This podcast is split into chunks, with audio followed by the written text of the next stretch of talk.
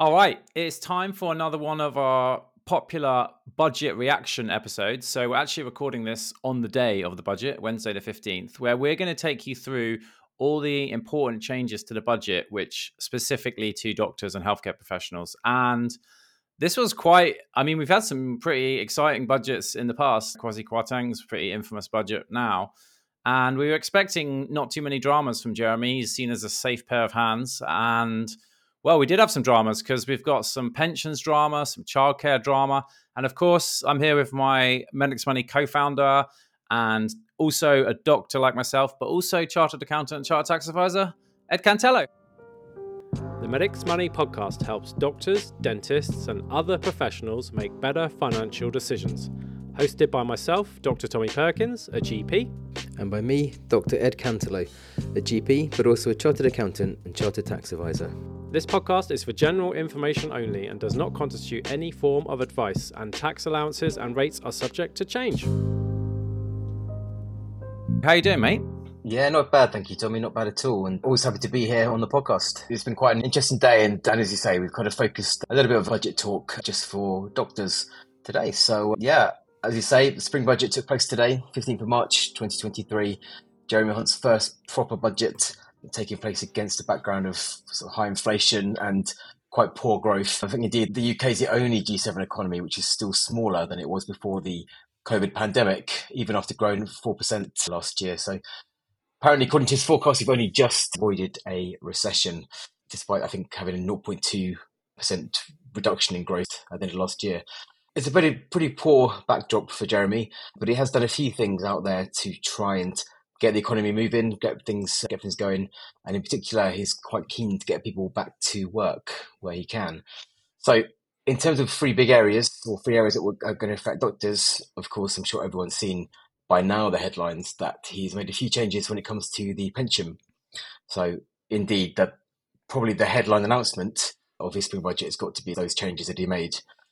The Chancellor cited resolving the issue of the NHS pension when he talked about the pensions in general today, with his aim of ensuring that no one will stop working because of tax. That's how he phrased it in the House of Commons. We all know the current problem with the NHS pension. It's been disincentivising senior clinicians from continuing with the NHS, something that Jeremy is very keen to try and prevent. So, with that in mind, you made two kind of main changes, really. You know, currently, every taxpayer gets a tax free annual allowance in relation to pension tax relief. And for the NHS pension, I'm sure a lot of people know, the annual allowance is the allowable amount of growth in the pension each year. But that, of course, can lead to problems for us because, you know, as members of the NHS pension, we don't really have any control over the growth in our pensions. Currently, that annual allowance is £40,000, but this is tapered down if an individual has an adjusted income above 240000 So, what did Jeremy do? He announced two things today. Firstly, the tax free annual allowance for pensions has been increased from £40,000 to £60,000, while the level of adjusted income at which that taper applies, that's been increased to 260,000, so up from 240,000. The minimum annual allowance that any individual can get after taper is £10,000.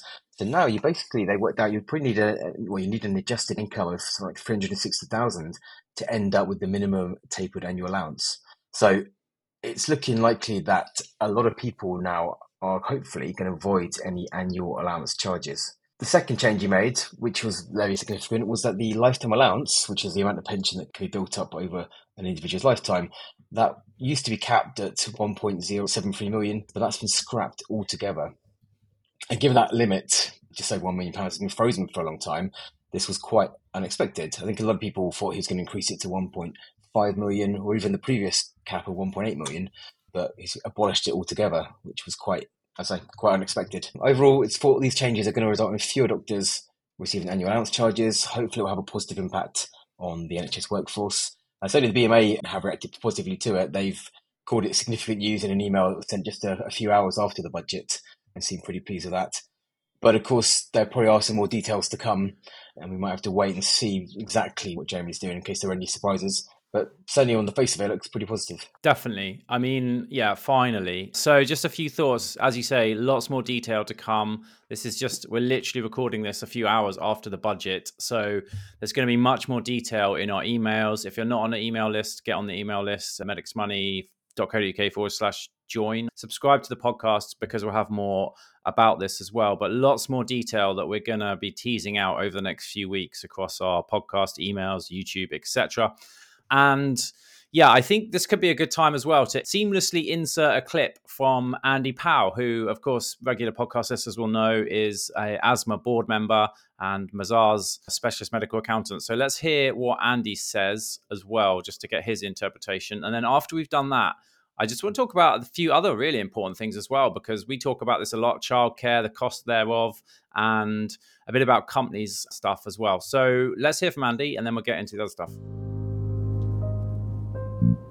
It was an interesting budget, to say the least. I think particularly the lifetime allowance change took everyone by surprise. So, I mean, firstly, overall, it's quite a positive budget and some positive changes in there for doctors. A few things that didn't change, though, which they could have dealt with. And combined with some announcements they made in the previous week as well, I think overall it's going to be a positive impact, particularly for those doctors impacted by the lifetime allowance. So dealing with the changes that have come through, firstly in terms of the annual allowance tax charge, and you remember the annual allowance tax charge is a charge on excess pension growth. There's been a few changes there. Firstly, they've increased the annual allowance from 40,000 to 60,000, although we'll talk about high earners later on and the impact there. But also that's combined with announcements last week, which included a removal of the inflation disconnect, which we talked about previously on previous podcasts. And that was a core problem causing excessive pension growth in years of high inflation. So that has been confirmed they're going to remove that. So inflation is no longer going to be an issue in the annual allowance calculation, which is good news, except, of course, when it comes to comparing it with pay, which is a, another issue. The second also point that's going to help with pension growth is something that did also come out of the budget in that there were concerns, again, with the current inflation situation that we have a position where some parts of the scheme, particularly the 1995 benefits, which are tied to a final salary link for those in the officers' schemes, the consultants and hospital doctors. The concern there was actually we're going to go in a period of what we call negative growth in that the pension benefits aren't going to keep up with the rate of inflation. And from the existing laws as they stand is that in a period of negative growth, the growth is deemed as zero. You don't measure it as a negative growth. The 2015 scheme generally will always be a positive growth. So what they've announced is that you'll be able to offset in year the negative growth on one part of the scheme with the positive growth on the other part of the scheme. Now we'd like all things to be positive, so it's you know it's not a great thing, but actually at least it means that people will now be assessed properly on the growth that they are incurring rather than sort of growth on one side of the scheme and not growth on the other. So all in all, the annual allowance changes are positive in that people generally will have a higher allowance of 60,000. People won't be taxed on inflation and we can now deal with sort of any negative growth as well.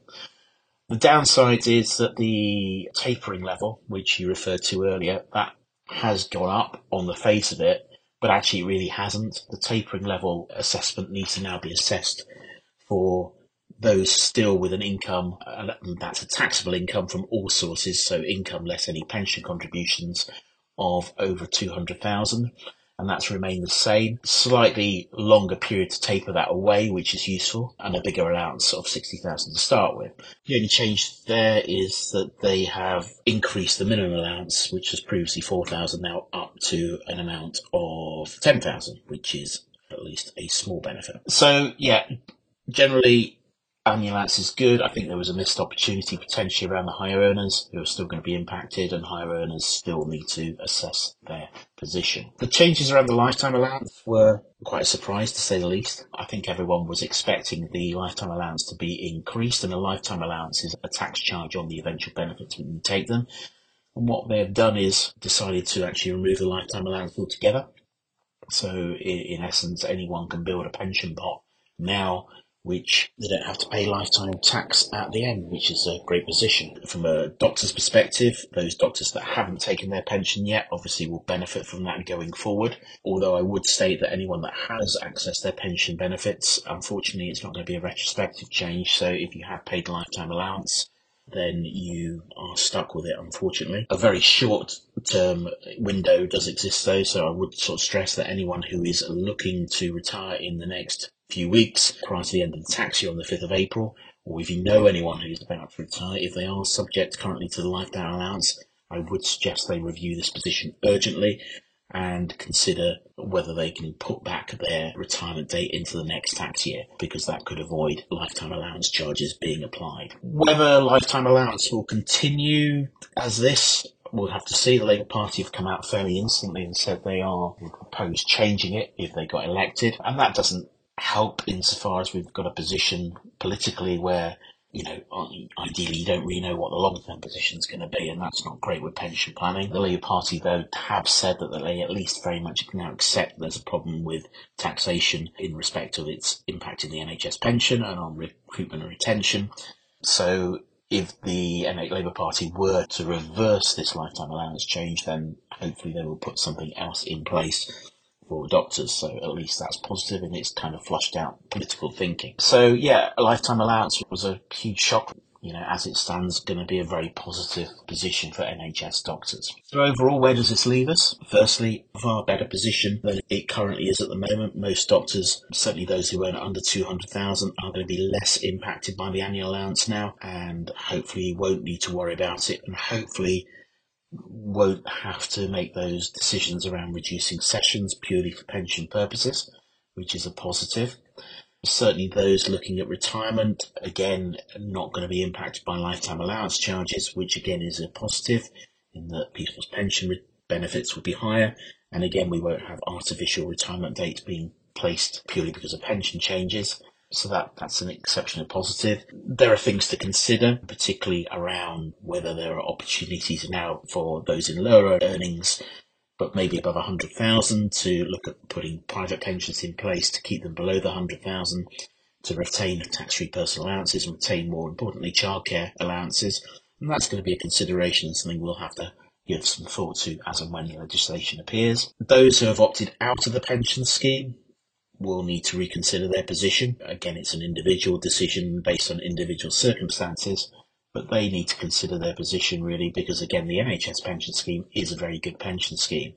And if you can be in it and not have tax charges, then, you know, you're not going to get many better investments out there at the moment. So anyone who has opted out will need to consider that. And finally, those, you know, those above 200,000 do need to continue to have active conversations with their advisor it doesn't mean they should stay out of the scheme necessarily. It does mean they may have some pension growth tax charges under the annual allowance scheme, but you could potentially be able to mitigate some of these quite significantly.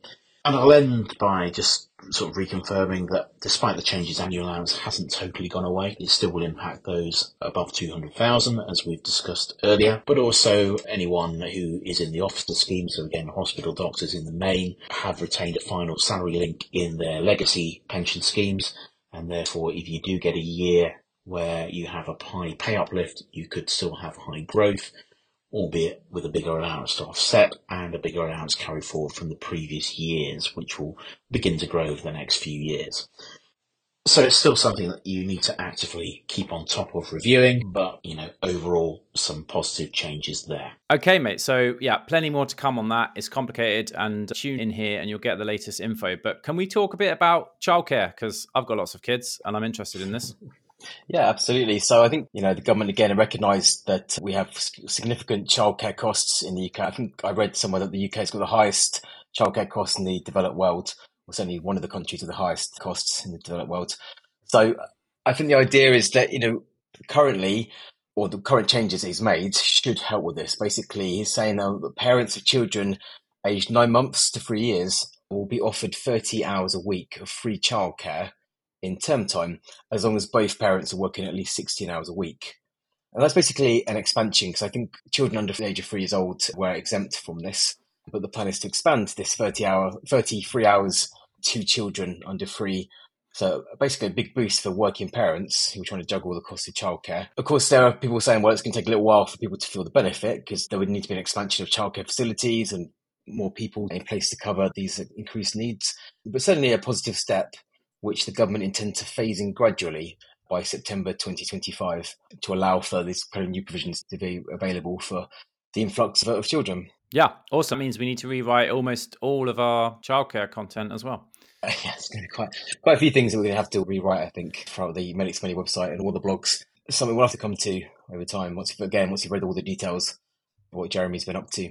But another big change, should we talk about the other big change that will affect people, which involves companies. So some of you guys out there will have uh, will be trading via companies. I fully appreciate that this will not be the majority of doctors listening to the podcast, but there will be people out there with private practice or who are trading for a company, as you said. So in terms of companies, you know, as expected, the Chancellor confirmed that the main rate of corporation tax is going to increase from 19% to 25% with effect from the 1st of April 2023.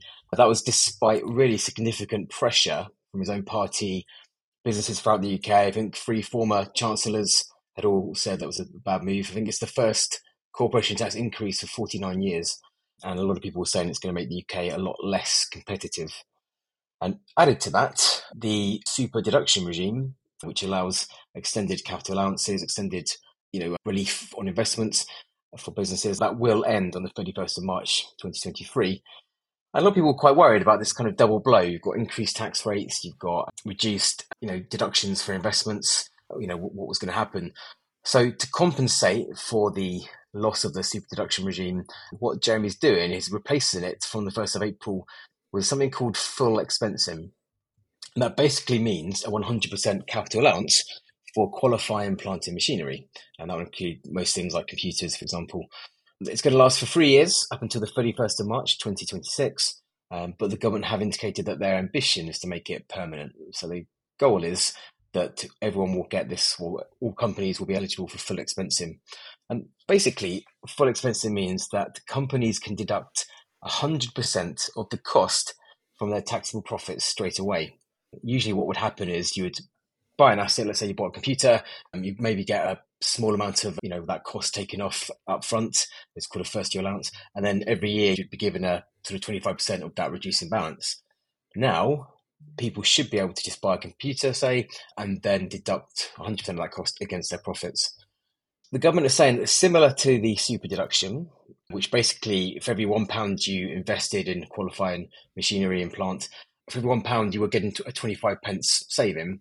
They're saying that similar to the super deduction, full expensing will also result in a 25p tax saving for every one pound invested. I'm guessing what they're saying there is because every one pound is reducing your taxable profits by one pound, and those taxable profits are taxed at 25% for a lot of companies, you know, you're going to be getting 25% tax relief. Of course, not everyone will be paying 25% corporation tax rate. Some companies, if their profits are below 50,000, will still have the 19% corporation tax rate. And of course, as we said many a time before, between 250,000 and 50,000, there's a marginal tax rate of 26.5%. So an even bigger, slightly bigger saving for investments for those people that fall in that kind of marginal rate area. Yeah, awesome. So some people might be thinking, hold on, I thought corporation tax was going up to 19% or 25%, but as you just mentioned, there's a marginal rate of 26.5%. We have a huge, someone asked this in YouTube. It's a great question because there's the, nowhere does the legislation mention 26.5%. So if you're in that area from 50 to 250, have a look on our YouTube. There's a video there about why the, the rate is actually 26.5, even though the maximum rate in legislation is 25. It's another marginal rate. It's like our pet project. I got some thoughts about this because you know, you are an accountant and uh, you do a reasonable job of managing the finances at Medics Money. And as a result, you know, we've invested in some more microphones to improve the sound quality of the podcast. Hopefully, listeners are appreciating that. And they qualified for super deductions. And that's why we just bought another new microphone a few days ago because we were aware that super deductions was going away. But basically, this new thing is basically replacing them, basically. Yeah. Yeah, basically, for most companies, you will find that essentially it's going to be exactly the same situation. If every one pound you invest, there's a 25p tax saving. So, yeah, I think he was under so much pressure because of this corporation tax increase that he had to really do something to try and sweeten the blow and that's what he chose to do. But it does make life yeah. a lot simpler. If you think you buy an asset, you don't have your taxable profits. Simple. You know, I think a lot of businesses are quite happy with this, assuming it stays. He's only guaranteed it for three years. Well, and also, if you think about it, there's an election coming up as well. So if you're looking to make long term investments, you're basically taking a bit of a gamble that either this policy is going to stay, even if the government was to change, or that the current government is going to come. So a, if you're looking on a long term basis, it's probably a bit tricky for those kind of companies. But apologies for that text message, by the way. That was Andy Pow, who is just recording his segment for this podcast. Like we're literally doing this on budget day and getting it out to you as soon as possible. So you've got the most up to date information. Okay, mate, a few other things. I mean, this has been quite a cheery podcast from you so far, but you always put a bit of a, a reality check in somewhere. So is it time for the reality check? Yeah, it, it is. I'm afraid, and uh, as you say, it's my specialty. I don't put anyone on a downer because it is a good news budget in many ways for what it's done. But just don't forget that there have been lots of previous announcements from Jeremy. In particular, don't forget the government's previous measures to freeze the income tax thresholds and various other thresholds as well, and that's created a significant problem with what we call fiscal drag.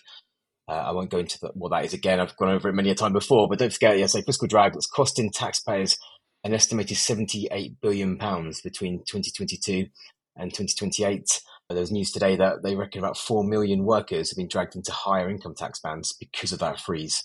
Okay, so just again, as we always say, you know, make sure you're claiming all your allowable deductions against uh, your income tax. You know, make sure you're utilising your ISA allowances. Watch out for your marginal tax rates. All these things we talked about many times before. I'm not going to go into them again now, but just, you know, don't forget, although there's good news today, uh, there has previously been some uh, more negative news. So don't forget about that. Yeah. And then finally, uh, just something to add. Don't, you know, it was interesting that Jeremy's today committed the government to publishing the long term workforce plan for the NHS that he committed the government to in the autumn statement in 2022. So that will be, I think, it'll be quite an interesting read when it comes. I'm sure yeah, we'll have lots to think about when he publishes the NHS workforce plan. Yeah. Is there a workforce plan at the moment? Is this like the first time you've ever had a workforce plan? I don't know. I'm just asking. yeah. I mean, I'm guessing they probably had some sort of plan. I assume probably not for a while, if they ever have. I kind of, in my, head, the NHS or the Department of Health are constantly working out workforce flows, but goodness knows what they're actually doing.